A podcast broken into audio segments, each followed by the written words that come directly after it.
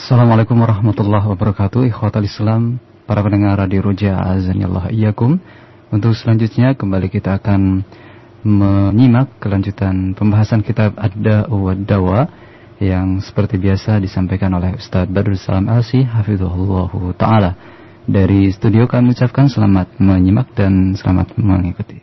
Alhamdulillah Nahmaduhu wa nasta'inuhu wa nasta'gfiruh ونعوذ بالله من شرور أنفسنا وسيئات أعمالنا. من يهده الله فلا مضل له ومن يضلل فلا هادي له. وأشهد أن لا إله إلا الله وحده لا شريك له وأشهد أن محمدا عبده ورسوله. قال الله تعالى في كتابه الكريم يا أيها الذين آمنوا اتقوا الله حق تقاته ولا تموتن إلا وأنتم مسلمون. أما بعد فإن أصدق الحديث كتاب الله وخر الهدي هدي محمد صلى الله عليه وسلم وشر الأمور محدثاتها وكل محدثة بدعة وكل بدعة ضلالة وكل ضلالة في النار أيها الإخوة أعزني الله وإياكم الحمد لله kita bersyukur kepada Allah Subhanahu wa taala atas limpahan karunia yang Allah berikan kepada kita Kemudian pada pagi hari ini kita melanjutkan kajian kitab Ad-Da wa Dawa yang ditulis oleh Syekhul Islam yang kedua yaitu Ibnu Qayyim Al-Jauziyah. Dan kita masih dalam pembahasan tentang masalah doa. Faslun kata beliau dzurufud doa fasal tentang keadaan-keadaan doa. Wa katsiran ma tajidu ad'iyatan da'a biha qaumun fastujiba lahum. Seringkali kata beliau, engkau dapati doa-doa yang dipanjatkan oleh suatu kaum ternyata diijabah oleh Allah. Wa yakun qad iqturina bid-du'a daruratu sahibih wa iqbaluhu 'ala Allah. Dan ternyata kata beliau di antara sebab diijabah doa orang tersebut kenapa? Doa tersebut dibarengi dengan darurat si hamba tersebut. Di mana ia betul-betul iqbal menghadap kepada Allah. Au hasanatan taqaddamat minhu ja'alallahu subhanahu ijabata da'watihi syukran li hasanatihi. Atau kata beliau, ia telah melakukan sebuah kebaikan yang ia dahulukan sebelum berdoa. Sehingga Allah subhanahu wa ta'ala ia mengabulkan doanya sebagai ia terima kasih terhadap kebaikannya tersebut.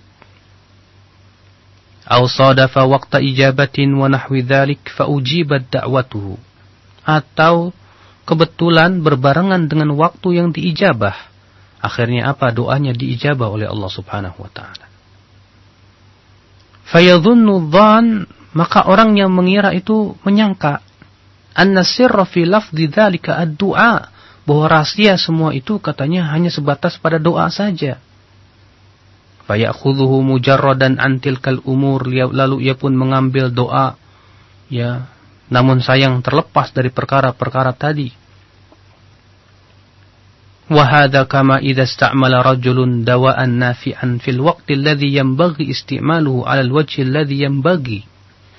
Kata beliau sebetulnya ini tidak beda dengan orang yang menggunakan obat yang bermanfaat di waktu yang memang tepat dia digunakan dan takaran yang sesuai. Fantafa'a bihi, makanya obat tersebut menjadi bermanfaat dan ia pun mengambil manfaat dari obat tersebut. Fadhanna ghairuhu, namun ya orang yang lainnya menyangka anna istimala hadad dawa bahwa penggunaan obat itulah yang menyembuhkan ya oh, penyakit tersebut. Karena ghalitan, tentu ini sebuah kesalahan kata beliau. Wa hadha mawdhi'un yaghlatu fihi katsirun minan nas. Dan ini adalah tempat yang banyak orang ya salah di dalamnya. Dia menyangka bahwasanya ya terkabulnya doa tersebut hanya sebatas doanya saja. Ya, sembuhnya seseorang itu hanya sebatas melihat kepada obatnya saja tanpa melihat kepada korinah-korinah yang lainnya. Bahkan kata beliau wa min hadha annahu qad yattafiqu du'a'uhu bittirarin inda qabrin fayadhunnu al-jahil anna sirra lil qabri. Kata beliau, di antara makna-makna ini yang sesuai, yang masuk dalam makna ini, kata beliau, terkadang doa seorang hamba berbarengan, ya, dengan waktu-waktu darurat tersebut. Ketika ia berdoa di sisi kuburan, sehingga kemudian apa yang terjadi doanya, doanya diijabah oleh Allah. Maka orang jahil menyangka bahwa rahasia itu semua gara-gara kuburan. Walam ya'lam anna sirra lil ittirar wasidqun wa anna sirra lil laja ila Allah. Beliau dia tidak tahu bahwasanya rahasianya itu adalah kenapa? Ya karena kejujuran ia, kebenaran dan apa kelurusan niatnya betul-betul berharap kepada Allah. فإذا حصل ذلك في بيت من بيوت الله كان أفضل وأحب إلى الله tentu kalau misalnya hal itu terhasilkan di rumah-rumah Allah itu lebih afdal dan lebih dicintai oleh Allah Subhanahu wa taala. Maksud Ibnu Qayyim Artinya kalau ada orang yang berdoa di kuburan kok ternyata setelah itu diijabah oleh Allah. Ya, Bukan berarti penghuni kuburan yang mengijabah, Allah mengijabah. Mungkin bisa jadi waktu itu bertepatan dengan sebuah ya, waktu yang memang diijabah oleh Allah. Atau adanya kebaikan yang ia lakukan sebelumnya. Atau betul-betul hatinya hadir. Ya darurat pada waktu itu dia sangat berharap kepada Allah subhanahu wa ta'ala. Sehingga Allah subhanahu wa ta'ala kabulkan. Akan tetapi bukan berarti ya sama sekali perbuatannya ketika ia doa di kuburan tersebut merupakan sebuah perkara yang sesuai dengan syariat. Karena akhi azani Allah wa iyakum kita juga harus melihat kepada dalil-dalil lain. Di mana Rasulullah SAW mengabarkan bahwa seorang hamba apabila diberikan kenikmatan oleh Allah akibat maksiat yang ia lakukan itu adalah mimbabil istidraj yang sedang diulur oleh Allah Subhanahu wa taala menuju kesesatan. Nauzubillah. Allahul musta'an.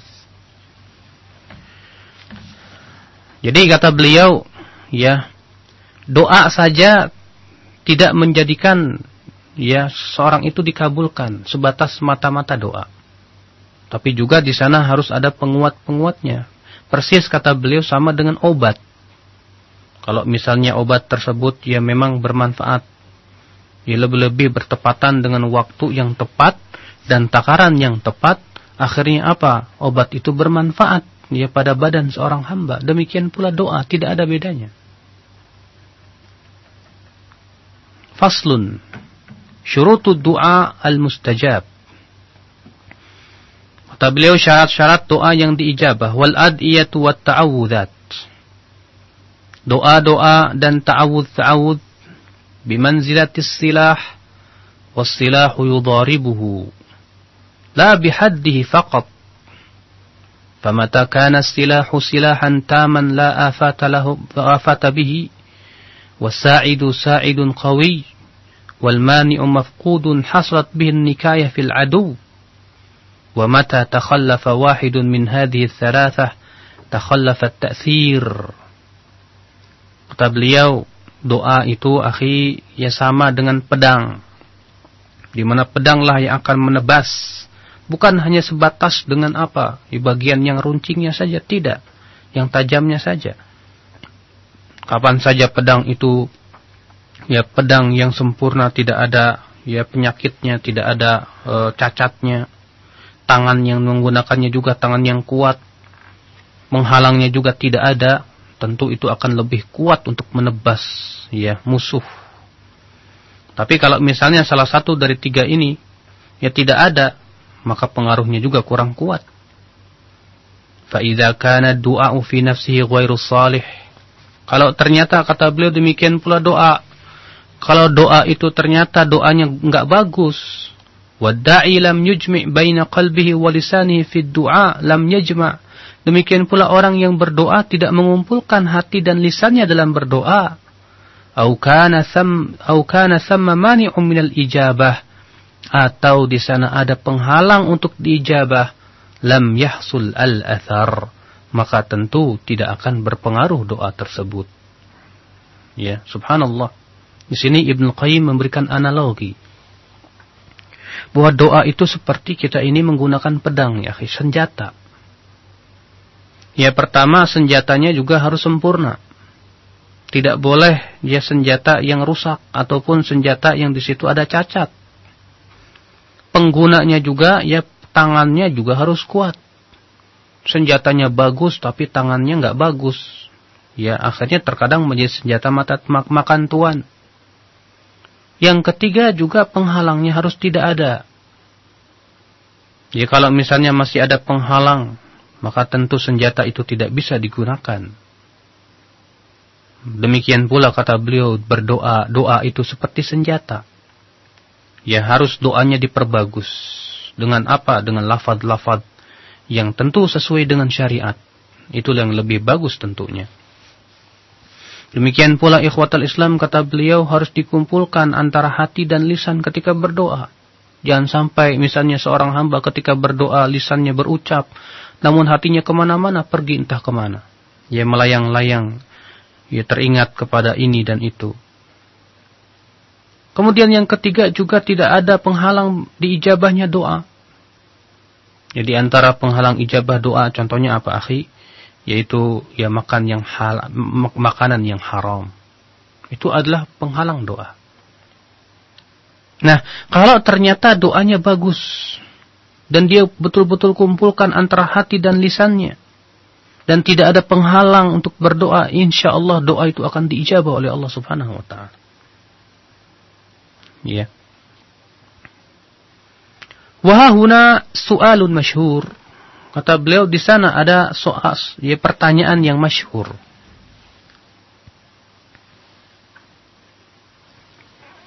Yaitu orang-orang yang ya terkena penyakit qadariyah ini. Annal mad'u bihi in kana qad quddira lam lam yakun buddun min wuqu'ihi da'a bihi al-'abdu aw lam yad'u Wa illam yakun qad qaddara lam yaqa sawa'un sa'alahu al-'abdu aw lam yas'alhu. Katanya, ya kalau kita berdoa, kalau ternyata Allah takdirkan tidak tidak tidak tidak tidak terjadi, ya sama saja kita berdoa enggak berdoa ya tidak akan pernah terjadi kata beliau. Ya. Demikian pula kalau Allah takdirkan terjadi, sama saja kita berdoa atau tidak terjadi, eh, tidak berdoa tetap saja bakalan terjadi. Jadi ngapain? Ya udah nggak usah berdoa sekalian. Sehingga akhirnya kata Ibnu Qayyim sebagian orang ada yang menyangka bahwa perkataan itu benar, akhirnya dia meninggalkan doa. Ya bahkan ia berkata katanya doa apa tidak ada manfaatnya sama sekali. Wa haula'i ma'afarti jahlihim mutanaqidun. Ya dan anehnya kata beliau mereka ya bukan hanya bodoh dan sesat tapi juga mereka kontradiktif. Ya.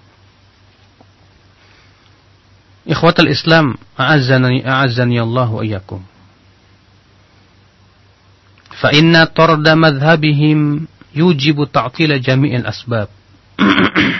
Fayuqalu li ahadihim. Maka dikatakan kepada salah seorang dari mereka, إن كان الشبع والري قد قدر لك فلا بد من وقوعهما أكلت أم لم تأكل وإن لم يقدر لم يقع أكلت أو لم تأكل kata beliau ya katakan kepada salah seorang dari mereka itu baiklah ya ma, kenyang dan rasa puas dari dahaga kalau memang telah Allah takdirkan buat kamu untuk terjadi ya sama saja kamu makan atau tidak makan tetap akan terjadi. Kalau Allah tidak takdirkan sama saja kamu makan atau tidak makan tetap tidak akan terjadi. Ya udah kalau begitu kamu nggak usah makan sekalian. Apa seperti itu? Tidak. Orang kalau lapar akhi pasti dia harus cari makan. Nggak mungkin dia berpikir begini. Ah kalau Allah takdirkan saya kenyang-kenyang aja saya nggak cari makan juga, ya nggak apa-apa. Masya Allah. Ya. Demikian pula misalnya kalau ada orang pengen punya anak, kalau Allah takdirkan saya nggak punya anak juga sama saja saya saya setubuh istri saya atau tidak, dia tidak akan punya anak. Akhirnya dia tidak, dia tinggalkan itu. wahalu majarron dan terus menerus seperti itu. Dia pengen punya duit. Katanya kalau Allah takdirkan saya dikasih duit ya saya nggak kerja juga insya Allah akan datang sendiri. Masya Allah. Fahal yaqulu hada aqilun au adami apakah yang seperti ini diucapkan oleh orang yang berakal atau seorang manusia balil hayawanul bahim mafturun ala mubasharatil asbab allati biha qiwamuhu wa hayatuhu فالحيانا فالحيوانا فالحيوانات أعقل وأفهم من هؤلاء الذين هم كالأنعام بل هم أضل سبيلا kata beliau bahkan kata beliau hewan binatang ternak saja yang mereka berusaha untuk mengambil sebab-sebab yang bisa itu ya untuk melangsungkan kehidupannya. Berarti hewan itu lebih berakal dan lebih faham daripada orang-orang seperti tadi. Ya orang-orang yang tidak mau ber, berdoa dengan dalih katanya kalau Allah takdirkan ya terjadi tetap saja terjadi. Ya saya berdoa kalau nggak berdoa ya percuma doa. Fallahun musta'an. Ya, padahal ikhwatal Islam doa itu termasuk mimbab ittikhadil asbab ya kita ini mengambil sebab dulu usaha dulu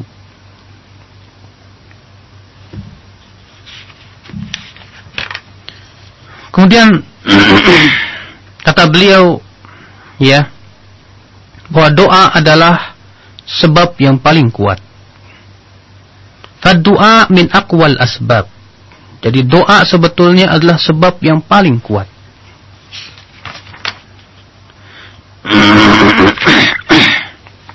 فإذا قدر وقعد مدعو به بالدعاء لم يصح أن يقال لا فائدة في الدعاء kalau ternyata ditakdirkan terjadi apa yang diminta tersebut dengan doa, tentu tidak sah kita katakan tidak ada faidahnya berdoa. Sebagaimana tidak sah dikatakan tidak ada faidahnya dalam makan dan minum. Ya kalau ternyata Allah sudah takdirkan tidak kenyang atau Allah, Allah takdirkan kenyang. Itu semuanya tidak bermanfaat dan bahkan tidak sah menurut akal seorang manusia, ikhwatul Islam. Maka kewajiban kita terus berdoa dan berdoa dan berdoa kepada Allah Subhanahu wa taala. Kemudian beliau mengatakan di bawah para sahabat ya orang yang paling alim kata beliau walamma kana as-sahabah radhiyallahu anhum a'lamul ummati billah wa rasulih sallallahu alaihi wasallam dinihi kanu aqwam bihadha as-sabab wa syurutihi wa adabihi min ghairihim Ya tatkala para sahabat itu umat yang paling tahu terhadap Allah dan Rasulnya, yang paling fakih dalam agamanya, maka tentu mereka orang yang paling kuat mengambil sebab tersebut, juga dalam mengambil syarat-syarat dan adabnya daripada selain mereka. Ya. Wa kana Umar ibn Khattab radhiyallahu an adalah Umar bin Al-Khattab yastansiru bihi ala aduwih. Ia memohon pertolongan dengan doa terhadap musuh-musuhnya. Wa kana a'zamu jundaihi wa kana yaqul li ashabihi lastum tunsaruna bi kathra wa innama tunsaruna minas sama. Ya adalah tentara Umar yang paling kuat adalah doanya. Beliau berkata kepada sah para sahabatnya apa? Kalian tidak ditolong dengan jumlah yang banyak. Tidak. Kalian itu ditolong ya oleh Allah yang ada dari langit, yang ada di langit. Wa kana yaqul Umar juga berkata, "Inni la ahmilu hammal ijabah, walakin hammad du'a." Fa idza ulhimtum ad-du'a fa innal ijabah ma'ahu. Kata kata Umar, aku ini ya keinginanku aku tidak membawa ya keinginan ijabah tidak akan tetapi yang aku bawa adalah keinginan berdoa saja kalau kalian itu diberikan ilham untuk berdoa, insya Allah ijabah itu akan berbarengan dengannya, kata beliau. Subhanallah. Ini sebab akhi azan ya Allah wa yakum, kalau orang yang dia pikirkan cuma diijabah, kok enggak diijabah, diijabah, akhirnya apa? Putus asa. Tapi ketika hamnya, keinginan dia cuma berdoa kepada Allah, berdoa dalam rangka merealisasikan ibadah kepada Allah, ya, maka sesungguhnya ijabah itu bersama dia. Berkata seorang syair, "Lau lam turid naila ma arju wa atlub wa atlubuh min judin min judi kaffaika ma da'awtani talaba." Kalau engkau tidak menginginkan untuk meraih apa yang aku inginkan, yang aku cari. Dari apa? Ini dari kedermawanan dua kedua tanganmu. Tentu engkau tidak akan berdoa kepadaku, meminta kepadaku sebuah permintaan. Ya. Artinya kita ini ikhwatul Islam, a'azani Allah wa iyyakum. Di dalam berdoa, ya jangan hanya sebatas mengharapkan ijabah akan tetapi di dalam berdoa kewajiban kita adalah ya berusaha untuk merealisasikan perintah Allah yang berupa doa itu sendiri. Faman ulhimad du'a faqad urida bihil ijabah. Kata beliau, barang siapa yang diberikan ilham doa, maka ia ia diinginkan padanya ijabah pula. Bukankah Allah berfirman dalam surat Ghafir ayat 6, "Ud'uni astajib lakum." Ya berdoalah kepadaku, niscaya aku akan ijabah buat kalian. Juga Allah berfirman dalam surat Al-Baqarah ayat 186, "Wa idza sa'alaka 'ibadi 'anni fa inni qarib, ujibu da'watad da'i idza da'an." Apabila hambaku bertanya kepada kamu tentang aku, maka sesungguhnya aku ini dekat. Aku meng mengijabah doanya orang yang berdoa apabila ia berdoa kepadaku. Juga dalam Sunan Ibnu Majah dari hadis Abu Hurairah bahwa Rasulullah sallallahu alaihi wasallam bersabda, "Man lam yas'alillah yaghdab alaih." Barang siapa yang tidak minta kepada Allah, maka Allah akan murka kepadanya. Wahada yadulu ala anna ridha'ahu fi su'alihi wa ta'atih. Ini menunjukkan, kata beliau, bahwa keriduan Allah itu ada pada permintaan dan ketaatan kepadanya. Wa idha radiyar rabbu tabaraka wa ta'ala fakullu khairin fi ridhah. Kama anna kulla bala'in wa musibatin fi ghadabih. Maka apabila Allah telah riba, maka semua kebaikan ada pada keriduan Allah. Dan sebagaimana kata beliau, semua bencana dan musibah itu ada pada kemurkaan Allah Subhanahu wa taala. Waqad dalla al-'aql fitrah, wa umam 'ala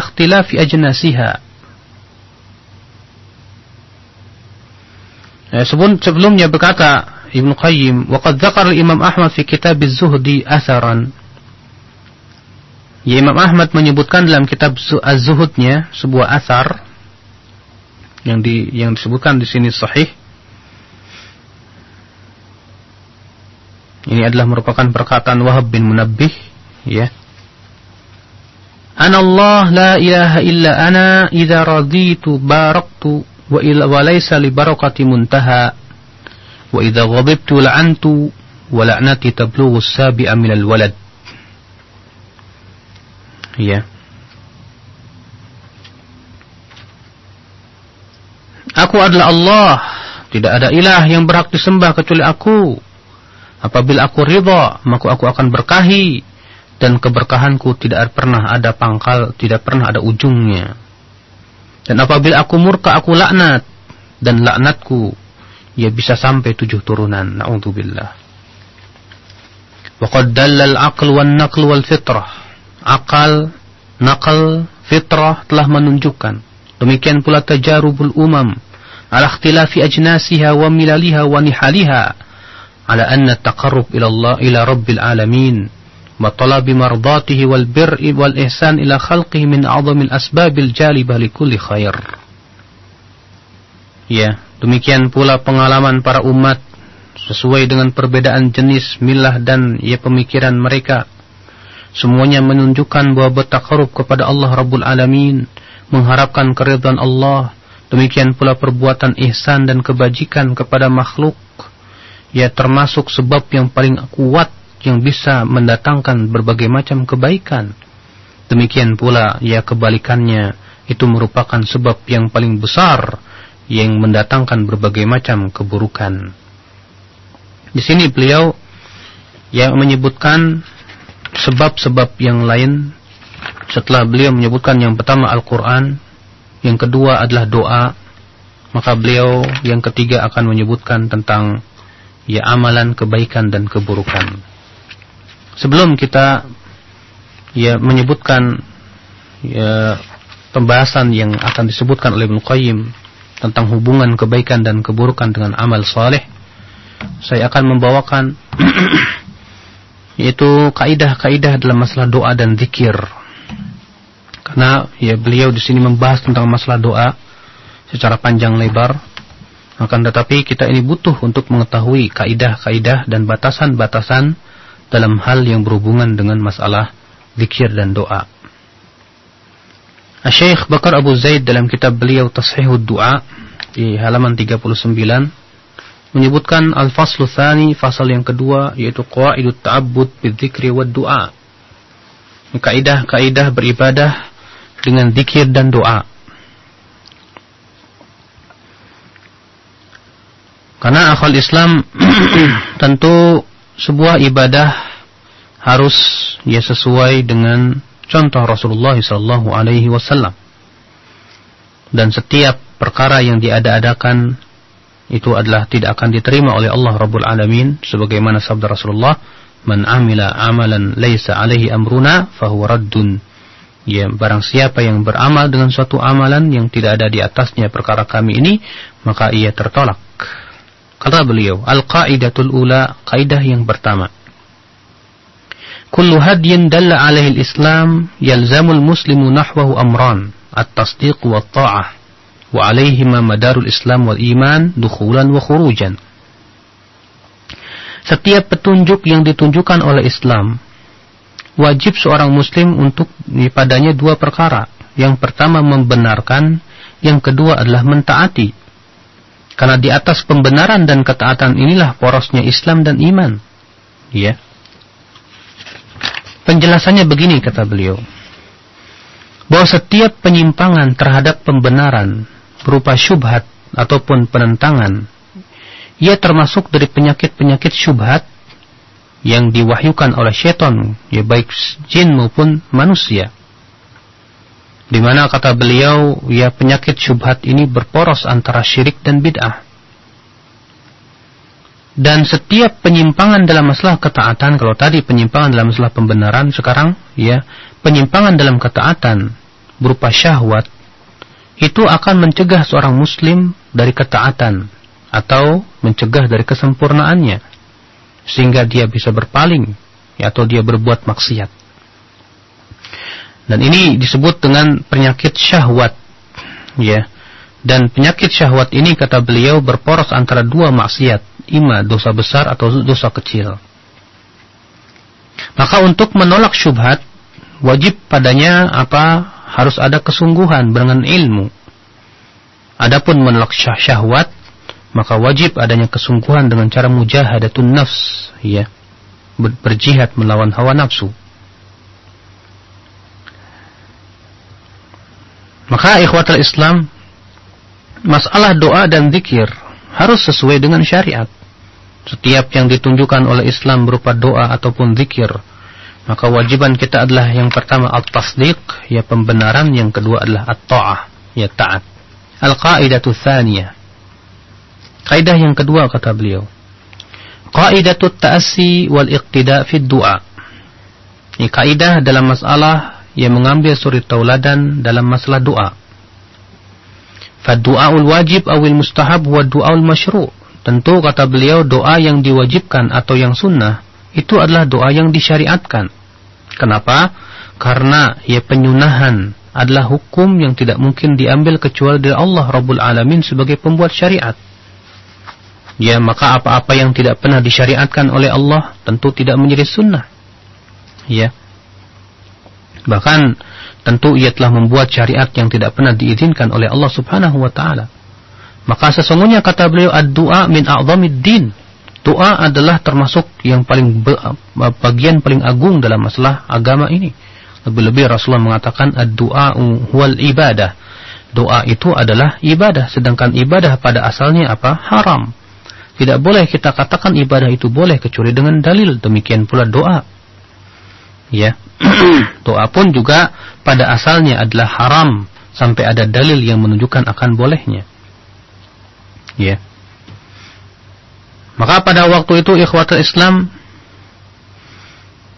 kunci yang merupakan ibadah diterima ibadah adalah ikhlas dan mutabaah muta'assiyan bin Nabi sallallahu alaihi wasallam fi du'a mutlaqan. Ya, ikhlas dan mengikuti Nabi sallallahu alaihi wasallam dalam berdoa secara mutlak. Ya, baik dengan yang warid dari Rasulullah yang ada dari Rasulullah atau dari jenis yang warid atau sesuatu yang tidak bertentangan dengan syariat. Ya. Jadi ini dalam berdoa harus kita itu mengikuti dan doa itu tidak boleh bertentangan dengan apa? Doa-doanya Rasulullah sallallahu alaihi wasallam. Maka apabila ikhwatul Islam salah satu dari keduanya berupa ikhlas dan ketaatan apa mutaba'ah itu kata beliau hilang, maka pada waktu itu akan terjadi apa? Kolat kesalahan atau misalnya tidak ya sikap yang melampaui batas di dalam berdoa. Ya di mana kata beliau melampaui batas dalam berdoa ada dua macam. Yang pertama melampaui batas dalam kelafad-lafadnya atau melampaui batas dalam makna-maknanya kata beliau.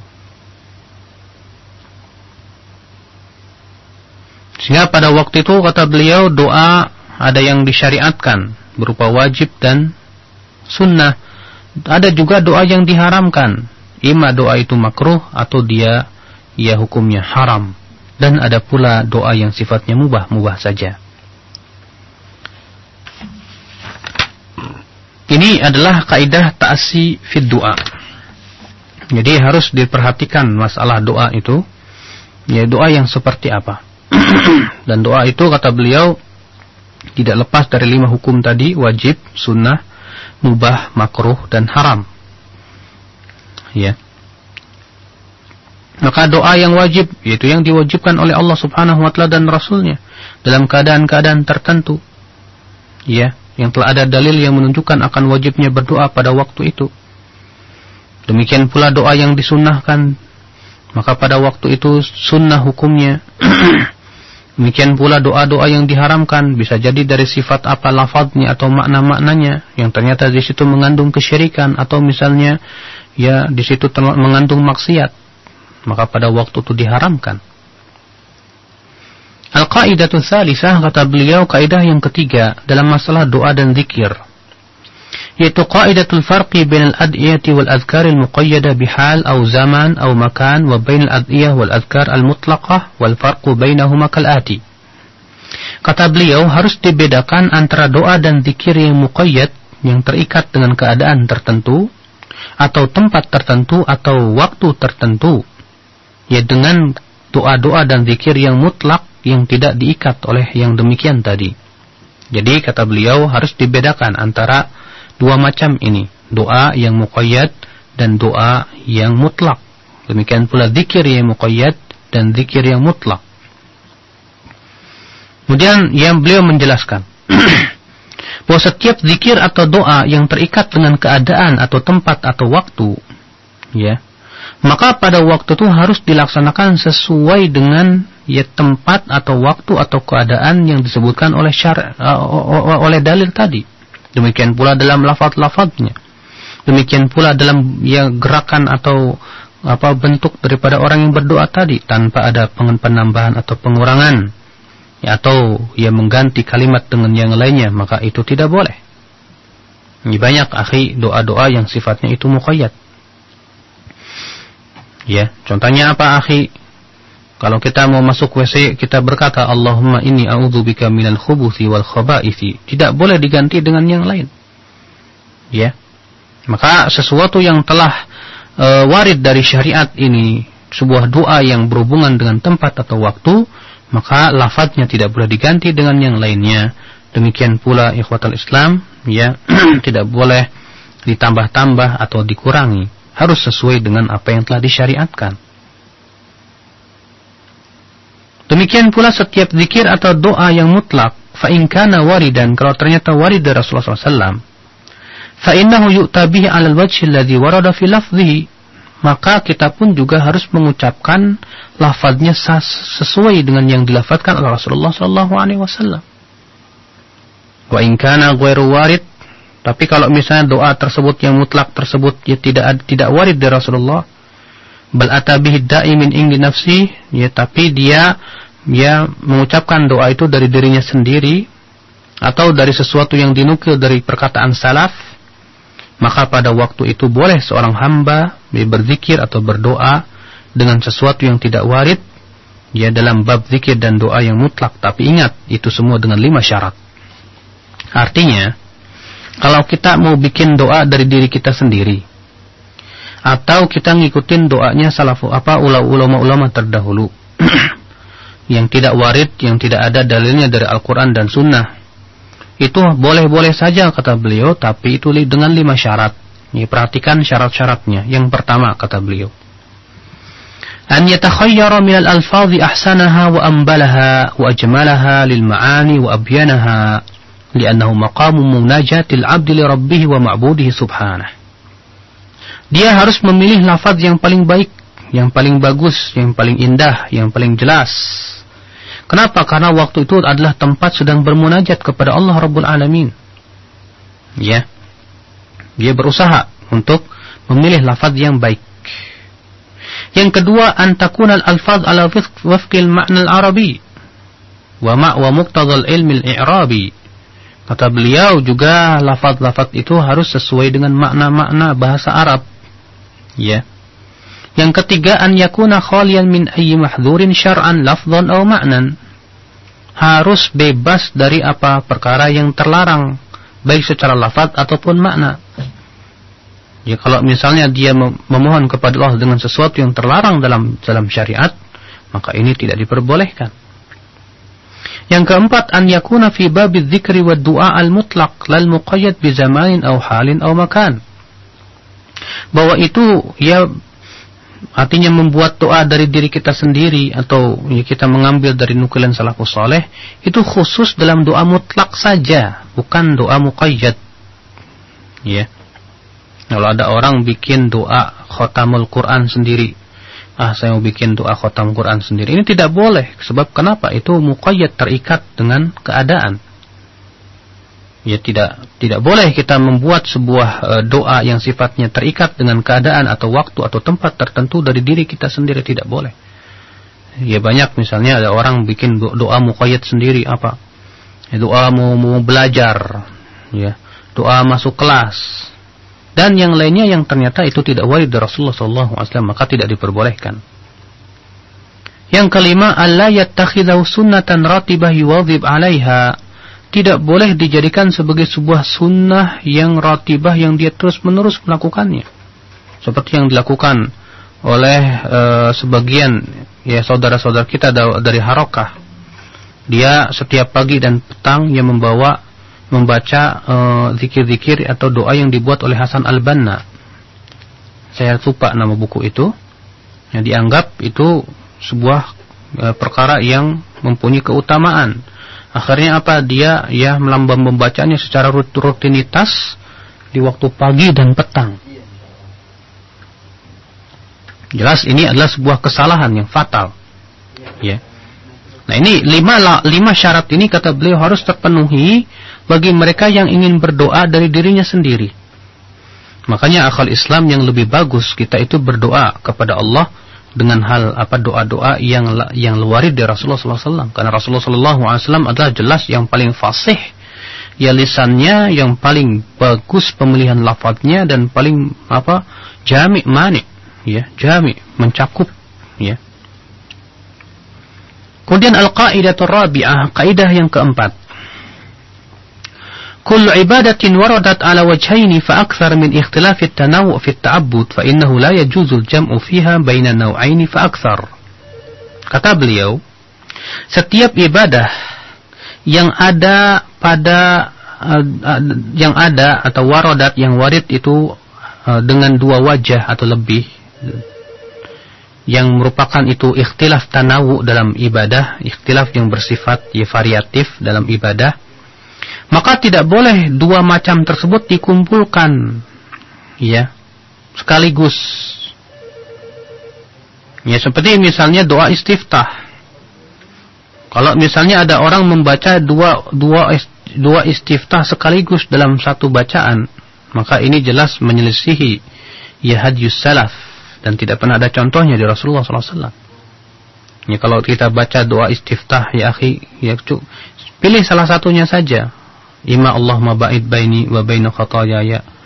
Ya atau misalnya subhanakallahumma atau yang lainnya. Ya pilih salah satunya ya. Jangan dikumpulkan dua dua istiftah dalam satu salat sebab seperti ini tidak pernah dilakukan Rasulullah SAW. Tidak pula para sahabat, tidak pula para tabiin dan tidak pula para tabiut tabiin. Ya tapi kalau kita menggunakannya terkadang yang ini, terkadang yang itu boleh-boleh saja. Al-qaidatul khamisah kata beliau kaidah yang kelima, kullu dzikrin aw du'ain adadiyyin min naw'in wahidin ja'at bihi riwayah an ala naw'aini min al-adad fa akthar ya'tiya bi ayyi adadin warada bihi an-nass wa kullama kanat riwayah akthar adadan fa huwa akmal wa afdal. Ya. Setiap zikir atau doa yang bersifat bahwa uh, setiap zikir atau doa yang telah ditentukan uh, jumlahnya dari satu jenis di mana misalnya ada beberapa riwayat mengenai jumlahnya maka silahkan orang yang berdoa yang mengambil jumlah mana saja. Tentu yang lebih banyak itu yang lebih sempurna. Contoh misalnya kata beliau perkataan la ilaha illallah wahdahu la syarikalah lahul mulku hamdu wa ala kulli syai'in qadir. Untuk uh, zikir pagi dan petang ada dua riwayat. Satu riwayat sepuluh kali satu riwayat sekali dan satu riwayat seratus kali. Tentu kalau kita membaca yang seratus kali lebih sempurna lagi. Kaidah yang keenam kata beliau al-qaidatus sadisah. Kullu man ahdatha fi at-ta'abbud kadh-dhikri wad-du'a al-muqayyad ma laysa minhu tasannunan faqad athima min jihati arba' min jihatin arba'. Ya. Setiap yang diada-adakan dalam ibadah seperti zikir dan doa yang yang yang sifatnya itu muqayyad ya terikat. Apa-apa yang bukan darinya yang dianggap sebagai sunnah maka ia telah berdosa dari sisi dari empat sisi. Ya, jadi setiap yang diada-adakan dalam ibadah berupa zikir dan doa yang sifatnya terikat yang padahal itu tidak ada syariatnya dan bahkan dianggap sunnah berarti pelakunya berdosa dari empat sisi. Yang pertama apa? Dia telah meninggalkan yang disyariatkan. Yang kedua sama saja dia mengkritik syariat ini. Yang ketiga dia telah menganggap sunnah sesuatu yang tidak disyariatkan. Yang keempat dia telah mengelabui orang awam seakan-akan ini disyariatkan. Ya. Maka berhati-hatilah seorang hamba jangan sampai dia membuat sesuatu yang tidak disyariatkan oleh Allah Subhanahu wa taala. Al-qaidatu sabi'ah kata beliau kaidah yang ketujuh. Idza wujida al-muqtadi fi zamanin Nabi sallallahu alaihi wasallam wa fuqida al-mani wa lam yurattib sallallahu alaihi wasallam tashri'an qawlan aw fi'lan fa inna sunnah hiya tarku ta'assiyan. Kalau Nabi sallallahu alaihi wasallam meninggalkan suatu perbuatan sementara pendorongnya ada dan penghalangnya pun tidak ada, tapi Nabi sallallahu alaihi wasallam tidak pernah melakukannya, ya secara perkataan atau perbuatan maka pada waktu itu yang sunnah adalah kita tinggalkan. Jadi kalau Nabi Shallallahu Alaihi Wasallam meninggalkan suatu zikir atau suatu doa ya padahal Nabi Shallallahu Alaihi Wasallam mampu melakukannya ya ada pendorongnya dan tidak ada penghalangnya ya. Tapi Rasulullah tidak lakukan maka pada waktu itu ya kita tidak boleh melakukannya. Ya Ya, jangan kita ini bikin-bikin doa-doa tersendiri. Padahal Rasulullah SAW ya, tidak pernah melakukannya. Dalam hal sifatnya doa yang muqayyad ya akhi. Ingat, itu dalam masalah doa yang muqayyad yang terikat. Adapun doa yang mutlak, ya silahkan kita membuat doa dari diri kita sendiri, tapi diperhatikan lima syarat yang disebutkan tadi. Al-qaidatu thaminah kata beliau, kaidah yang kedelapan. Kaidah dzikri wa doa, kaidah dalam tata cara berzikir dan doa yaitu al-israr wal ikhfa, ya. Hendaknya kita berzikir dan doa pada asalnya dengan cara ya tidak dikeraskan, sir dan disembunyikan. Ya. Wal jahru mustasnan fi mawadi walaupun memang bisa jadi dikecualikan dalam beberapa tempat yang ada dalilnya yang di situ disunahkan untuk dikeraskan. Ya, contohnya misalnya zikir ketika e, bertalbiyah. Rasulullah SAW menyuruh dan para sahabat melakukan di mana mereka mengeraskan talbiyah ketika haji dan itu termasuk zikir. Karena yang harus diperhatikan bahwa zikir dan doa pada asalnya itu adalah harus disirkan, tidak dikeraskan. Dan Allah berfirman, "Ud'u rabbakum tadarru'an wa khifah wa dunal jahri minal qawl." Ya. Allah juga berfirman, "Wadhkur rabbaka fi nafsika tadarru'an wa khufyah." Innahu la yuhibbul mu'tadin. Al-qa'idatu tasi'ah. Kaidah yang kesembilan. الأصل في الذكر والدعاء إرادة الداعي حقيقة الذكر وحقيقة المدعو به وقد يخرج اللفظ مخرج الذكر والدعاء لكن لا تراد الحقيقة بوقوع المدعو به على المدعو له أو عليه لا ولا بالذكر حقيقته ya bahwa pada asalnya dalam zikir dan doa Seorang yang berdoa itu menginginkan hakikat dikir tersebut dan hakikat yang didoakan, yang dia berdoa dengannya. Ya. Nah kan, tetapi kata beliau terkadang lafaz itu keluar ya uh, apa lafaz itu terkadang menjadi sebuah zikir atau doa akan tetapi tidak diinginkan hakikat daripada terjadinya yang diminta tadi ya atas orang yang dimintai untuknya atau atasnya. Bukan dengan zikir secara hakikatnya itu sendiri. Ya. Akan tetapi karena ada tujuan yang diinginkan oleh si, si, si orang yang berdoa. Seperti misalnya mendoakan orang kafir, ya mendoakan orang zalim. Ya.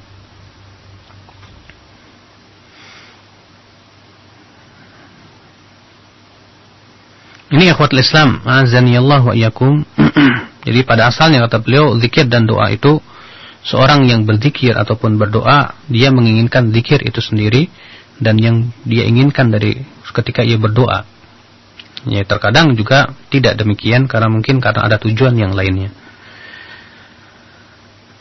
Al-qaidatu al-ashirah kaidah yang ke-10. La yustahabbu lidda'i an yastaqbila halad du'a illa ma yustahab an yusalli ilaih. Tidak disunnahkan orang yang berdoa untuk menghadap kecuali ya arah yang arah kiblat ya yang merupakan arahnya orang salat. Ya. Karena itu yang diridhoi ya Allah Subhanahu wa taala juga tentunya berdasarkan hadis khairu amalin mastuqbila bil qiblah sebaik-baiknya amalan adalah yang dihadapkan kepada kiblat. Ya.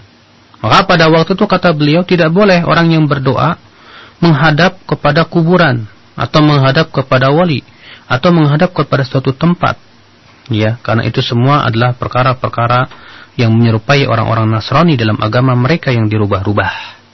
Makanya ketika kita datang ya berziarah kuburan Nabi di Masjid Masjid, Nabawi, tidak boleh kita mendoakan berdoanya ketika eh, apa ketika tidak boleh kita berdoa ke, ya menghadap kuburan Rasulullah. Tapi kita menghadap ya kiblat. Jadi membelakangi kuburan Rasulullah SAW Al-Qaidatul Hadiyah Ashrah. Kaidah yang ke-11 kata beliau Yahrumud du'a li kafirin au musyrikin bil maghfirah wa nahwiha bi ijma'il muslimin. Haram hukumnya. Mendoakan kebaikan untuk orang kafir atau musyrik. Eh, maaf ya haram hukumnya. Ya memohonkan ampunan kepada orang kafir atau musyrik. Ya dengan ijma' kaum muslimin. Ini berdasarkan firman Allah dalam surat At-Taubah ayat 113 maka lin nabiyyi walladzina amanu an yastaghfiru lil musyrikin walau kanu uli qurba min ba'di ma tabayyana lahum annahum ashabul jahim. Dan tidaklah pantas untuk nabi dan orang-orang beriman memohonkan ampunan orang untuk untuk orang-orang musyrikin walaupun mereka ya karib kerabatnya setelah jelas kepada mereka bahwa mereka itu termasuk penghuni api neraka ya akan tetapi boleh seorang muslim kata beliau untuk mendoakan orang kafir agar diberikan hidayah menuju Islam Makanya disebutkan dalam sebuah riwayat yang disahkan Syekh Albani, ada seorang Yahudi yang pura-pura bersin di sisi Rasulullah. Ya agar Rasulullah mengucapkan yarhamukallah, tapi Rasulullah tidak mengucapkan yarhamukallah. Rasulullah SAW mengatakan kepadanya, yahdikumullah. Ya, semoga Allah memberikan hidayah kepada kamu. Kemudian al-qaidatu tsaniyah asyarah. Kata beliau setiap doa yang di, yang berdoa dengannya seorang muslim tidak lepas dari empat bagian. Yang pertama kata beliau an yad'al insan li nafsihi wa huwa zahir. Dia berdoa untuk dirinya. Seperti berkata Rabbik firli, ya Allah ampuni aku. Ya.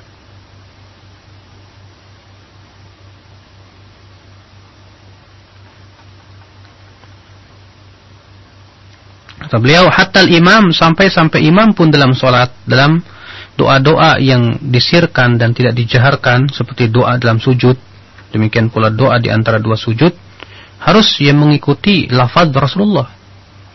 Ini kalau Rasulullah SAW di antara dua sujud mengatakan Rabbik firli, seorang imam tidak boleh merubah menjadi Rabbik firlana.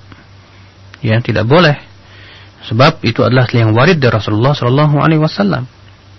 Ya kalau ternyata itu dari doa-doa Al-Quran maka hendaklah ia mengucapkannya sesuai dengan redaksi yang telah ada dalam Al-Quran. Ya berupa, ya sifatnya tunggal ataupun jamak. Misalnya firman Allah, ihdinas siratal mustaqim. Jangan kita rubah ihdinis siratal mustaqim. Ya ketika kita sholat sendirian misalnya. Ya. Kenapa? Karena hal ini dalam bab mengagungkan Allah, demikian pula keagungan ya makom ubudiyah pada waktu itu. Yang kedua kata beliau bagian yang kedua an yad'ua li ghairihi, dia mendoakan untuk orang lain. Seperti seorang muslim misalnya mendoakan anaknya Allahumma aslihu ya Allah, ya perbaikilah ia. Yang ketiga ya an yad'ua li nafsi wa li ghairihi bi dhamiril jam'i. Mendoakan dirinya dan untuk orang lain juga dan ini tentu dengan dhamir yang yang berupa jama.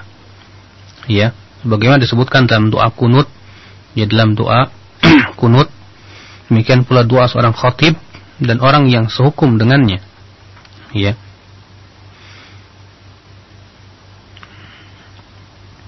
Kemudian kemudian yang keempat an yad'a li nafsihi wa li ghairihi fayabda'u bi nafsihi thumma bi ghairihi. Dia berdoa untuk dirinya dan untuk orang orang yang lain. Tapi dia berdoa yang memulai untuk doa dirinya sendiri kemudian baru buat orang lain. Ya. yang disebutkan dalam sebuah riwayat bahwa Nabi SAW apabila menyebutkan seseorang biasanya beliau ya berdoa untuk dirinya sendiri kemudian baru untuk yang lainnya dan ini juga sesuai dengan lafaz-lafaz dalam Al-Quran kita lihat seperti firman Allah Rabbik firli wali walidayya walil mu'minina yauma yakumul hisab ya Allah ampuni aku dan kedua orang tuaku di sini Allah memulai dengan kata-kata Rabbik firli ampuni aku Ya, maka dalam hal ini kita mendahulukan diri sendiri kemudian baru orang lain. Kaidah yang ke-13 kata beliau, al-qaidah as-sarisa asyarah. Kullu muharramin aw makruhin min qawlin aw amalin la yajuzu iftitahuhu bi syai'in min dzikrillah lima fihi min al-imtihan wa iftihat wa iftitahil ma'siyah bit ta'ah. Ya. Setiap perkara yang diharamkan atau makruh baik berupa perkataan atau perbuatan, tidak boleh dibuka dengan zikir kepada Allah. Sebab yang demikian itu sama saja melecehkan. Karena maksiat pun tidak boleh dibuka dengan ketaatan. Ya. Seperti misalnya kalau ada orang mau main mau mau apa mau, mau mau melakukan permainan yang haram judi, tapi kemudian dia membuka dengan bismillah. Ya lalu kemudian berjudi. Ya. Atau ada orang mau nyanyi dangdutan. Ya dia mengucapkan assalamualaikum warahmatullahi wabarakatuh. Ya padahal mau naik mau, mau main dangdutan. Allahun musta'an ini. Maka setiap perkara yang maksiat tidak boleh dibuka dengan ketaatan ya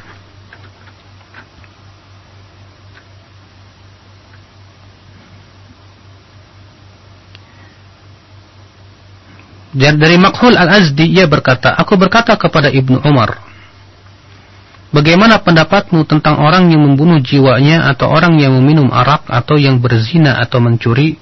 Dia berzikir kepada Allah, ya. Dia membunuh diri bismillah. Meminum arak diminum bismillah. Mau mencuri juga dia mengucapkan bismillah. Ya, padahal Allah berfirman, "Fadhkuruni azkurkum." Maka ingatlah aku, niscaya aku akan ingat kamu. Apa jawab Ibnu Umar? in in dzakarallaha hadza dzakarahu Allah bila'natihi hatta yaskut. Ya betul Allah akan ingat dia tapi Allah mengingatnya dengan laknatnya sampai dia diam.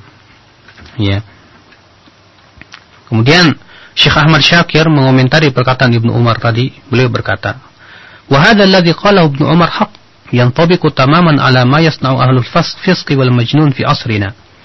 Yang dikatakan oleh Ibnu Umar ini benar sekali, ya, tepat ya mengenai sempurna apa terjadi pada apa orang-orang yang berbuat kefasikan di zaman ini kata beliau di mana mereka-mereka yang mau bernyanyi atau melakukan perbuatan hal-hal yang maksiat yang dimulai dengan perkataan ya atau hal-hal yang yang berbau zikir kepada Allah Subhanahu wa taala maka ini sama saja ikhwatul Islam ya mentalbis ya ini talbis iblis memberikan uh, apa uh, mencampur adukan antara kebenaran dan kebatilan ya, demikian pula menipu orang-orang awam Al-Qaidatul Rabi'ah Asyarah kata beliau kaidah yang ke-14. Kullu du'ain ala wajhi tasakhut fahuwa haram. Maqad yakunu kufran. Doa ya sambil marah-marah itu hukumnya haram bahkan bisa jadi kufur. Kemudian Al-Qaidatul Khamisah Asyarah kaidah yang ke-15. Qaidatul Mufadalah baina anwa'i dzikr. Kaidah dalam masalah ya mana yang lebih utama di antara macam-macam zikir. Ya. Tentu kata beliau membaca Al-Qur'anul Karim adalah zikir dan doa yang paling afdol secara mutlak. Dan zikir lebih afdol daripada doa. Ya, zikir lebih afdol daripada doa. Adapun zikir yang bersifat pokoknya terikat dengan zaman atau tempat atau keadaan, maka itu lebih afdol daripada zikir yang sifatnya mutlak. Ya. Perhatikan di sini bahwa membaca Al-Quran adalah zikir dan doa yang paling afdol. Yang kedua kata beliau zikir lebih afdol daripada doa. Yang ketiga kata beliau bahwa zikir yang mutlak lebih lebih utama daripada zikir yang uh, uh, zikir yang muqayyad lebih utama daripada zikir yang mutlak. Ya. Kemudian Fikir yang lebih berpengaruh kepada hati seorang hamba juga terkadang lebih lebih lebih afdol ya daripada yang lainnya. Kemudian di sini beliau menjawab menyebutkan perkataan Ibnu Qayyim yang panjang yang ya beliau menyebutkan hal itu dalam kitab Madarijus Salikin e, di jilid 1 halaman 85 9 sampai 92 mengenai perkara-perkara atau zikir-zikir keadaan-keadaan yang pada waktu itu lebih afdal. Maka tentunya ikhwatul Islam di dalam masalah berzikir ya kita berusaha untuk mencari yang lebih afdal. Ini yang berhubungan dengan kaidah-kaidah zikir dan doa. Semoga ini bermanfaat untuk kita semuanya. Dan insyaallah kajian kitab Ad-Da'wa Dawa kita akan lanjutkan pada pertemuan yang akan datang. Nah. Baik, ikhwatul Islam para pendengar Radio Raja, demikian kajian kita untuk pagi hari ini dan dilengkapi tadi dengan kaidah-kaidah di dalam berdoa dan berzikir dan terus selanjutnya kami buka sesi tanya jawab bagi anda yang mau bertanya di line telepon. Ya kita angkat untuk yang pertama. Assalamualaikum. Assalamualaikum warahmatullahi Silakan uh, Assalamualaikum Ustaz. Assalamualaikum warahmatullahi wabarakatuh. Uh, Saya mau menanyakan ini. Tadi Ustaz uh, menyampaikan kalau subhat itu dijawab dengan ilmu ya. Nah bagaimana adab-adab kita untuk uh, menjawab subhat-subhat yang dilontarkan oleh seseorang? Masalahnya begini Ustaz ketika kita luruskan mereka punya pandangan sisi yang lain sehingga uh, terjadi seperti uh, takutnya masuk ke dalam perdebatan ya yang uh, ujung-ujungnya nanti tidak baik. Nah, bagaimana adab-adabnya itu aja. Assalamualaikum warahmatullahi wabarakatuh. Assalamualaikum warahmatullahi wabarakatuh. Yang pertama, menjawab syubhat harus dari orang alim, bukan orang awam. Maka kalau kita mempunyai, ya kita harus melihat kepada diri kita sendiri. Apakah kita ini termasuk orang yang mampu untuk menjawab syubhat atau tidak? Yang kedua, tidak setiap syubhat harus kita jawab. Karena Allah Subhanahu wa taala berfirman, ya, "Fasda bima tu'mar wa 'arid 'anil jahilin." Ya, maka ya berpalinglah dari orang-orang yang jahil. Maka terkadang perkataan-perkataan orang-orang awam atau orang jahil kalau kita uh, apa uh, kita tanggapi itu bukan malah membawa kemanfaat bahkan orang jahil itu akan semakin menjadi-jadi. Maka yang seperti ini tidak perlu kita komentari dibiarkan saja. Ya. Dan ini juga di antara makna firman Allah, wa ibadur rahman alladzina yamshuna 'alal ardi hauna wa idza khatabahumul jahiluna qalu salama. Ya, ibadur rahman adalah orang-orang yang berjalan di muka bumi ini dalam keadaan merendahkan diri, ya, merendahkan hati dan apabila di apa wa idza khatabahumul jahilun orang-orang jahil itu mengajaknya berbicara qalu salama mereka membalasnya dengan sesuatu yang selamat yang lebih selamat. Ya. Yang ketiga kalaupun ternyata kita mampu dan tahu kita bisa membantah syubhat tersebut maka cukup kita ya bantah yang syub syubhat yang terbesar dan yang paling penting saja tidak setiap syubhat harus kita bantah Sebab kalau misalnya setiap syubhat kita bantah, berapa banyak waktu habis ya untuk menjawab syubhat. Kewajiban kita adalah lebih menyibukkan diri dengan hal-hal ilmu-ilmu yang penting.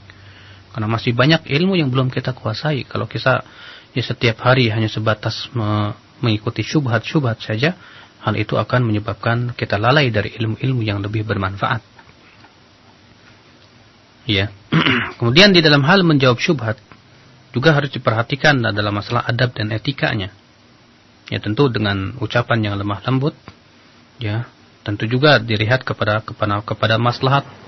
Kalau misalnya, misalnya orang tersebut tidak bermanfaat, ya ucapan yang lemah lembut kecuali dengan dikeraskan sedikit, kita bisa keraskan. Ya, sesuai dengan maslahatnya pada waktu itu. Nah.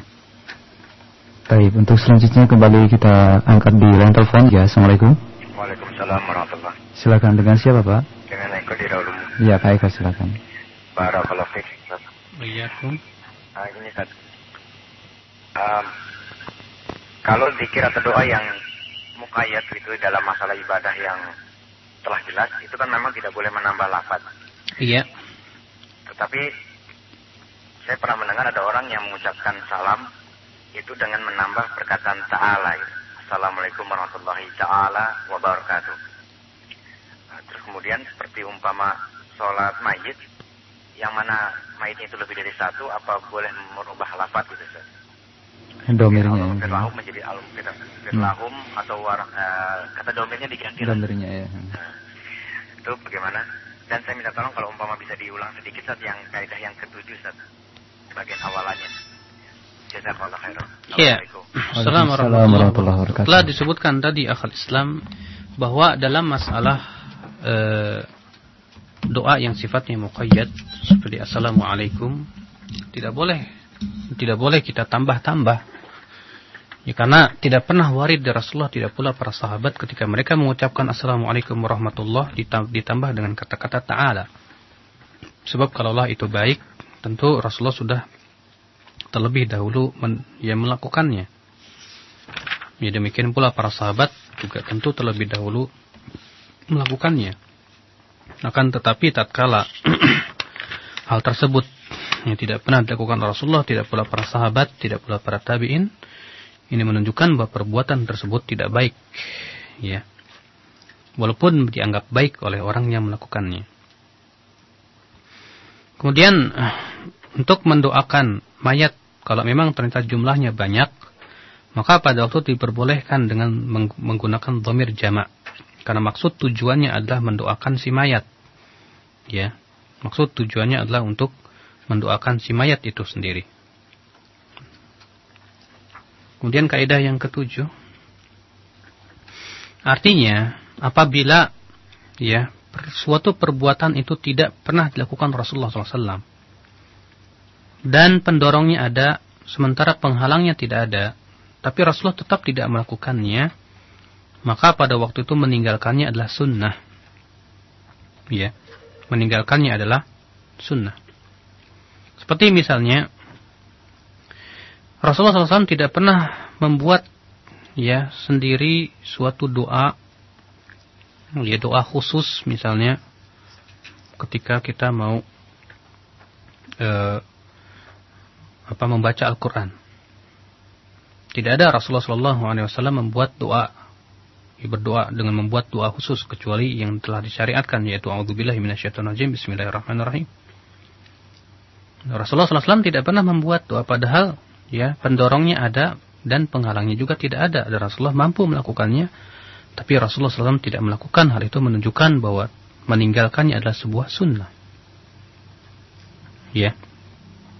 Maka ini ikhwatul Islam yang harus diperhatikan dalam kaidah-kaidah seperti itu agar bisa dibedakan mana perkara yang bid'ah dan mana yang sifatnya maslahat mursalah. Nah.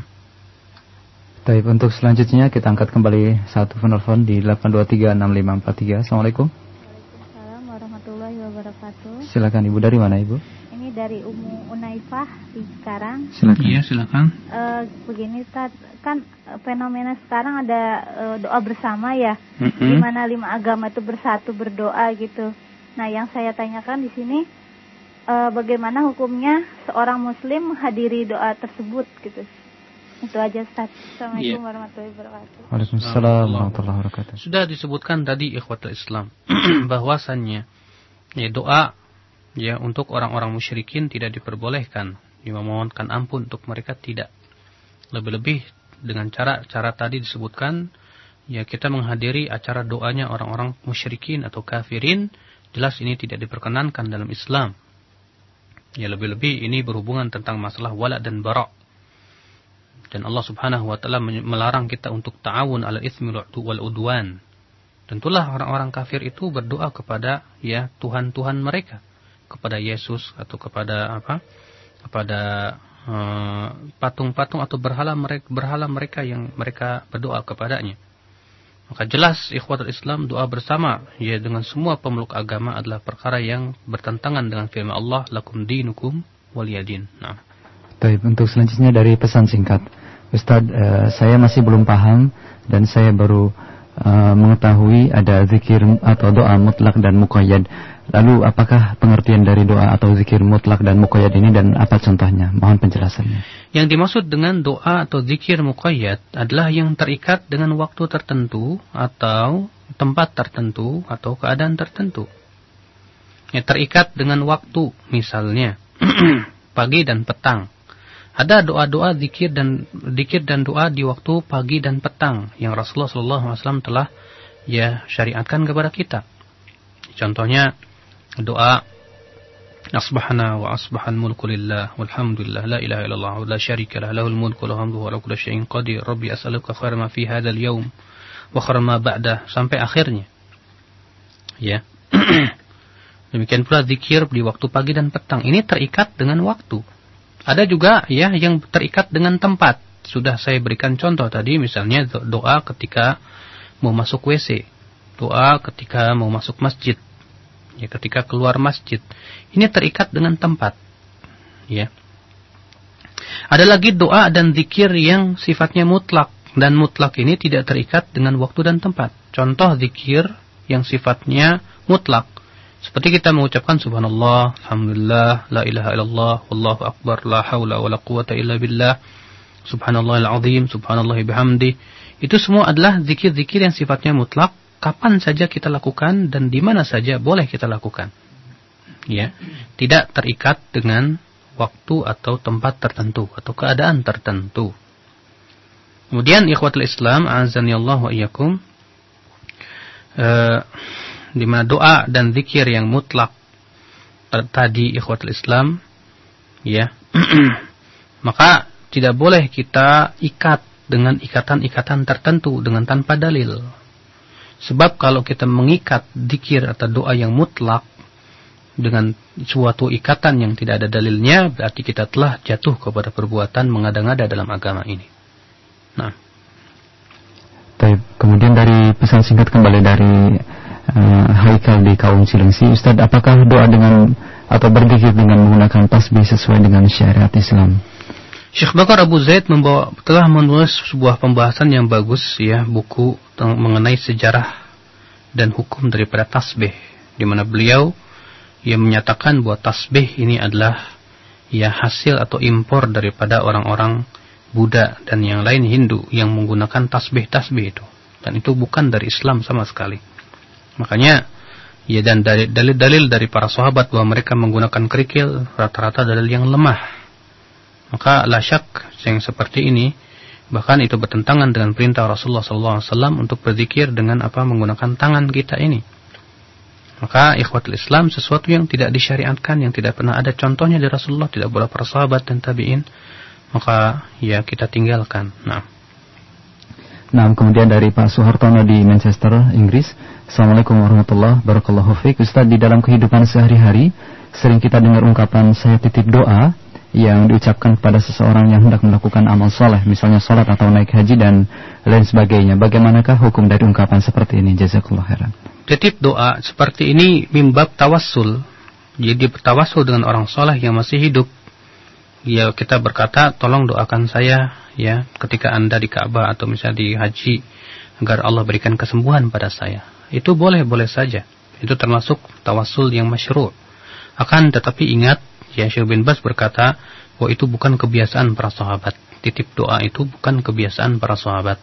Tidak pula para tabi'in, maka yang lebih bagus adalah firman Allah, Ya ud'uni astajib lakum, berdoalah langsung kepadaku. Niscaya aku akan, ya, ijabah.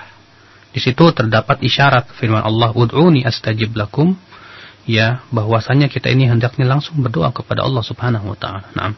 Baik, kita angkat kembali di nomor 8236543 untuk penelpon berikutnya. Assalamualaikum. Assalamualaikum warahmatullahi wabarakatuh. Nah, silakan dari mana Ibu?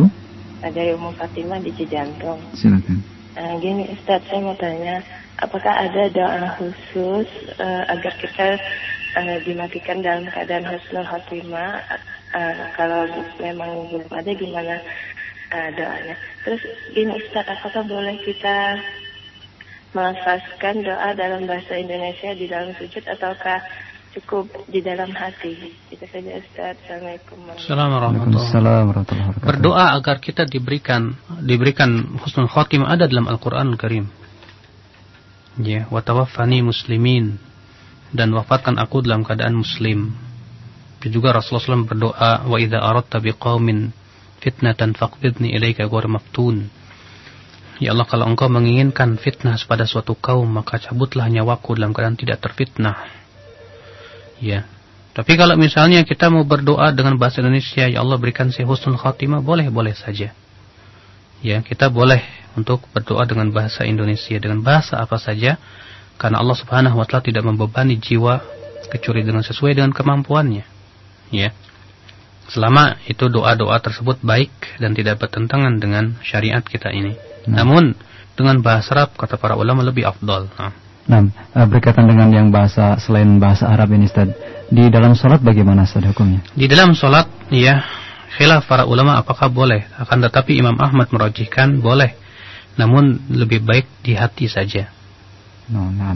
Tapi untuk selanjutnya di line telepon kembali kita angkat. Assalamualaikum. Waalaikumsalam warahmatullahi wabarakatuh. Silakan dari mana Bapak? Uh, saya Pak Anjar dari Narogong. Silakan Pak Anjar. Uh, saya ingin menanyakan ini Bapak memakai celana panjang ya. Pantolon. Ya, hmm. itu di atas betis atau bagaimana? Nanti hukumnya apa gitu loh? Apa dipakai pada saat sehari-hari atau pada saat sholat saja? Sholat saja ya. Hmm. Iya. Terima kasih. Syukran. Wassalamualaikum warahmatullahi wabarakatuh. Waalaikumsalam warahmatullahi wabarakatuh. Sini ada dua pembahasan. Yang pertama, dari sisi hukum celana panjang itu sendiri. Harus diketahui akhi celana panjang yang ada di zaman sekarang yaitu pantolon. ya, banyak yang itu e, sempit dan membentuk aurat. Maka apabila celana panjang itu sempit, apalagi yang merecet, itu tidak kata Syekh Utsaimin tidak sah seorang sholat dengan memakai celana panjang yang sempit yang membentuk aurat. Maka apabila dia membuat celana panjang wajib dia melebarkannya. Atau kalau tidak maka dengan sarung. Ya. Yang kedua, yang berhubungan dengan masalah isbal. Isbal atau ya melonjorkan kain lebih di, di bawah mata kaki buat laki-laki itu hukumnya haram secara mutlak. Baik dalam solat maupun di luar solat. Karena Rasulullah Shallallahu Alaihi Wasallam ia bersabda ma asfala minal ka'baini minal izar fa finnar apa-apa yang ya melebihi mata kaki dari kain maka di dalam api neraka. Ya. Rasulullah SAW mengatakan bahwa ya orang yang isbal itu terancam dengan api neraka Jadi sini Rasulullah memutlakkan baik dalam sholat maupun di, di luar sholat, maka lebih-lebih di dalam sholat. Karena disebutkan dalam satu riwayat walaupun di situ ada kelemahannya. Ya bahwa Allah Subhanahu wa taala tidak melihat kepada orang yang sholat dalam keadaan musbil. Ikhwatul Islam, ya maka isbal itu adalah perkara yang dilarang dalam syariat secara mutlak. Dan tidak ya dan tidak benar orang yang mengatakan itu kalau tidak sombong. Ya kalau sombong maka tidak boleh. Kita katakan Ya, Umar bin Khattab adalah orang yang paling paham dan memahami dalil-dalil tentang masalah isbal. Akan tetapi ketika ada seorang pemuda datang kepada Umar dan dalam keadaan Umar bin Khattab dia sangat, sangat kritis pada waktu itu ditusuk oleh Abu Lu'lu'ah yang majusi. Maka kemudian ya Umar melihat si pemuda itu pakaiannya ya musbil, maka dipanggil oleh umat dalam keadaan sangat kritis seperti itu, beliau paksa-paksakan untuk menegur pemuda tersebut. Hai pemuda, angkat bajumu itu, karena itu lebih suci untuk pakaianmu dan lebih diridhoi oleh Allah Rabbul Alamin.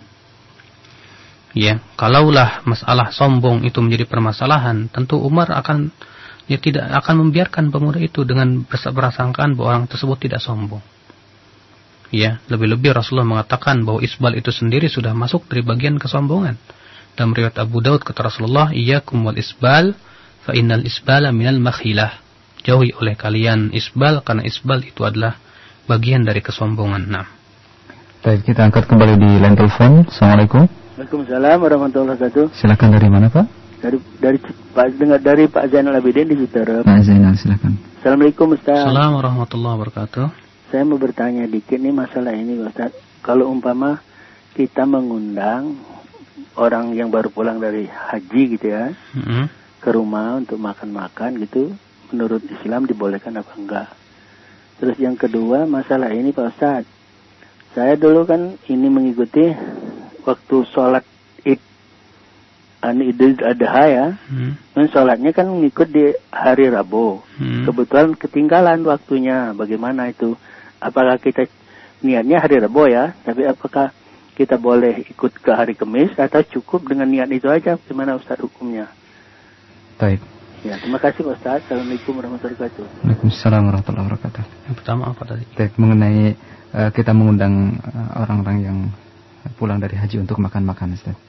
Iya, mengundang orang makan pada asalnya boleh saja mengadakan walimah atau mengundang orang makan baik yang pulang haji atau yang tidak pulang haji. Ya kita berusaha untuk ya uh, kita mengundang mereka makan ke rumah kita boleh. Ya itu adalah diperbolehkan. Kan tetapi Rasulullah mengingatkan bahwa seburuk-buruknya walimah adalah walimah yang diundang padanya orang-orang kaya saja dan ditinggalkan padanya orang-orang miskin. Dan Rasulullah mengatakan itu adalah walimah yang paling buruk. Adapun pertanyaan yang kedua uh, tampaknya hmm. untuk menjawabnya ini butuh kepada uh, waktu tertentu. Nah. Hmm. Baik, untuk selanjutnya kita angkat kembali di line telepon 8236543. Assalamualaikum Assalamualaikum warahmatullahi wabarakatuh. Uh, nah, mau nanya ini Tad, uh, mengenai doa aja nih. Kalau kita habis wudhu di doanya angkat tangan nggak kan? Itu yang pertama. Kemudian uh, habis azan itu doanya angkat tangan nggak? Iya. Itu. Terus yang ketiga ini ada satu lagi nih yang penting. Anak tadi dengan Ustadz kalau kita di apa namanya di kuburan Nabi itu ya di itu harusnya menghadap ke kiblat ya tadi. ya. Iya, ketika berdoa. Ketika berdoa tadi. Nah kan kondisinya di sana ketika kita lewat itu Ustaz. Anak baca di buku yang diberikan oleh uh, apa namanya dari Arab Saudi Justru di sana katanya ketika nyampe di makam Rasulullah itu kita menghadap ke makamnya, otomatis membelakangi. Ketika kita mengucapkan salam, iya. Oh, ketika mengucapkan salam. Iya. Tapi salam itu kan bukannya doa, kan? Apa? Assalamualaikum ayuhan nabi wa Itu kan doa, kan? Hmm. Kita mengucapkan Assalamualaikum ayuhan nabi wa rahmatullahi wabarakatuh. Itu kita menghadap ke makam, berarti kita membelakangi kiblat, kan? Itu gimana, itu? Iya. Assalamualaikum. Ya. Waalaikumsalam warahmatullahi wabarakatuh. Ya mengenai yang menghadap ke kuburan Rasulullah SAW yang saya ingat, nanti saya akan periksa lagi ya. Itu ketika kita mengucapkan salam, artinya penghormatan kepada Rasulullah, Abu Bakar dan Umar. Kemudian setelah itu kita menghadap kiblat. Tapi nanti insya Allah saya akan merujuk kembali ya bukunya. Karena saya juga lupa itu dalam masalah itu dan belum saya murojaah kembali. Doa setelah wudhu dan azan apakah mengangkat tangan? Iya, untuk doa-doa yang sifatnya muqayyad seperti itu, ya setelah wudhu dan azan, saya belum mendapatkan satupun e, athar bahwa ataupun e, dalil bahwa Rasulullah SAW mengangkat tangan pada waktu itu. Makanya kalau kita perhatikan doa-doa yang sifatnya muqayyad, ya doa-doa yang sifatnya muqayyad, itu ya kita tidak dapat di situ Rasulullah SAW mengangkat tangannya. Allahu a'lam. Taib. Kemudian pertanyaan dari pesan singkat dari Umu Hisan di Cikarang. Ustadz suami anak menganggur sudah hampir lima bulan dan dia sudah berusaha. Dan kami pun tidak luput untuk berdoa tetapi sampai saat ini doa kami belum diijabah. Sedangkan tunggakan dan pembayaran-pembayaran sudah mulai menumpuk. Pertanyaannya uh, bagaimanakah kiat agar doa kami bisa diijabah dan bolehkah bagi istri untuk mencari nafkah untuk meringankan beban suami? Dua pertanyaan Iya kalau memang keadaannya seperti itu Ya, suami sudah berusaha untuk mencari pekerjaan tapi sulit. Dan harus diperhatikan bahwa suami, bagi suami bahwa mencari pekerjaan tidak harus di pabrik. Tidak harus di kantor. Hmm. Tapi juga bisa dengan cara berjualan. Ya berapa banyak orang yang jualan uh, apa bakso atau jualan ini. Ya, kalau memang kita punya ya. modal, hmm. alhamdulillah. Makanya ikhwah-ikhwah yang punya kemampuan, ya punya diberikan oleh Allah kekayaan, ini ujian buat mereka. Apakah mereka mau membantu saudara-saudara yang kesusahan atau tidak? Hmm. Cobalah diperhatikan teman-teman kita atau ikhwah-ikhwah kita yang kesusahan ya untuk mencari modal. Coba berikan padanya modal. Bisa dengan cara misalnya mudharabah ya bagi usaha HP apa bikin usaha hasil apa hasilnya nanti dibagi-bagi ya. hasil dan yang lainnya. Jadi perhatian seperti ini harus kita uh, perbesar. Hmm. Jangan sampai kita kemudian Allah berikan kepada kita banyak kelebihan tapi kemudian apa yang terjadi ya saudara-saudara kita, ikhwah-ikhwah kita yang kesusahan dibiarkan. Baik. Berdoa ya, sudah disebutkan tadi jangan kita ini pertama tergesa-gesa minta ya. Karena ketergesa-gesaan itulah yang terkadang menyebabkan doa seseorang itu tidak dikabulkan oleh Allah Subhanahu wa taala. Ya, jangan kita ini suudzon kepada Allah. Tentu ya kita berusaha mencari waktu-waktu yang ijabah, diijabah oleh Allah Subhanahu wa taala. Ya, kemudian juga ya doanya dengan doa-doa yang baik. Demikian pula ya dengan cara memuji-muji Allah ya dan ilhah terus-menerus ya tidak putus asa. Sebab yang demikian itu ikhwatul Islam azan ya Allah hal-hal yang bisa membantu seseorang untuk untuk dijabah doanya oleh Allah Subhanahu wa taala. Nah. Taib. Kemudian pertanyaan dari Abu Salwa di Cengkareng, Ustaz, boleh tidak untuk uh, membaca beberapa lafaz zikir yang sahih setelah uh, salat fardu? Yang jelas kalau memang itu merupakan bacaan salat setelah salat fardu, maka boleh. Karena itu sifatnya doa yang sifatnya muqayyad. Ya, zikir yang sifatnya muqayyad. Adapun kemudian setelah zikir kita mau berdoa kepada Allah, maka Ibnu Qayyim mengatakan boleh saja silahkan seseorang berdoa setelah zikir itu, namun itu bukan kebiasaan Rasulullah tidak pula para sahabat. Dan Ibnu Taimiyah mengatakan bahwa kalaupun kita mau berdoa yang lebih bagus sebelum salam. Nah. Baik, untuk selanjutnya dari Ukhti Hana di Jakarta Utara, Ustaz, apakah doa dan zikir yang dicontohkan oleh Rasulullah SAW setelah uh, sholat sunnah apakah sama dalam hal ini dengan uh, seperti sholat wajib? Tidak. Ya doa-doa zikir setelah sholat itu khusus setelah sholat wajib. Adapun setelah sholat sunat maka tidak ada zikir tertentu. Ya tidak ada zikir tertentu. Ya kecuali mungkin ada setelah witir. Ya. Maka semua itu berdasar, harus berdasarkan pada dalil. Nah. Baik, untuk selanjutnya kami angkat kembali di line telepon 8236543 untuk pertanyaan terakhir. Assalamualaikum warahmatullahi Assalamualaikum. Waalaikumsalam warahmatullahi Dengan siapa Pak? Dari Abu Jalis. Silakan. Di mana Pak? negara. Iya. Silakan Pak. Tad, mohon tanya dalam sarah akidah sunnah bab hisab Rasulullah senantiasa berdoa dalam sholatnya Allah mahasibni hisabayasiro. Hmm. Pertanyaannya kapan dibacanya? Iya. Waktu ruku atau waktu sujud? Iya. Makasih. Assalamualaikum. Assalamualaikum. Ya doa itu bisa dibaca ketika sujud atau sebelum salam. Ya, karena Rasulullah Rasulullah SAW bersabda aqrabu ma yakunul 'abdu min rabbih sedekat-dekatnya hamba kepada Allah itu wahwa sajid dalam keadaan dia sajid sujud ya Fa'aktsiru fihi doa kata Rasulullah maka perbanyaklah doa pada waktu itu. Faqaminun an yustajaba lakum itu lebih dekat untuk diijabah oleh Allah Subhanahu wa taala. Ya saya kira cukup. Subhanakallah nah. bihamdik asyhadu an la ilaha illa anta astaghfiruka wa atubu ilaik. Wassalamualaikum warahmatullahi wabarakatuh.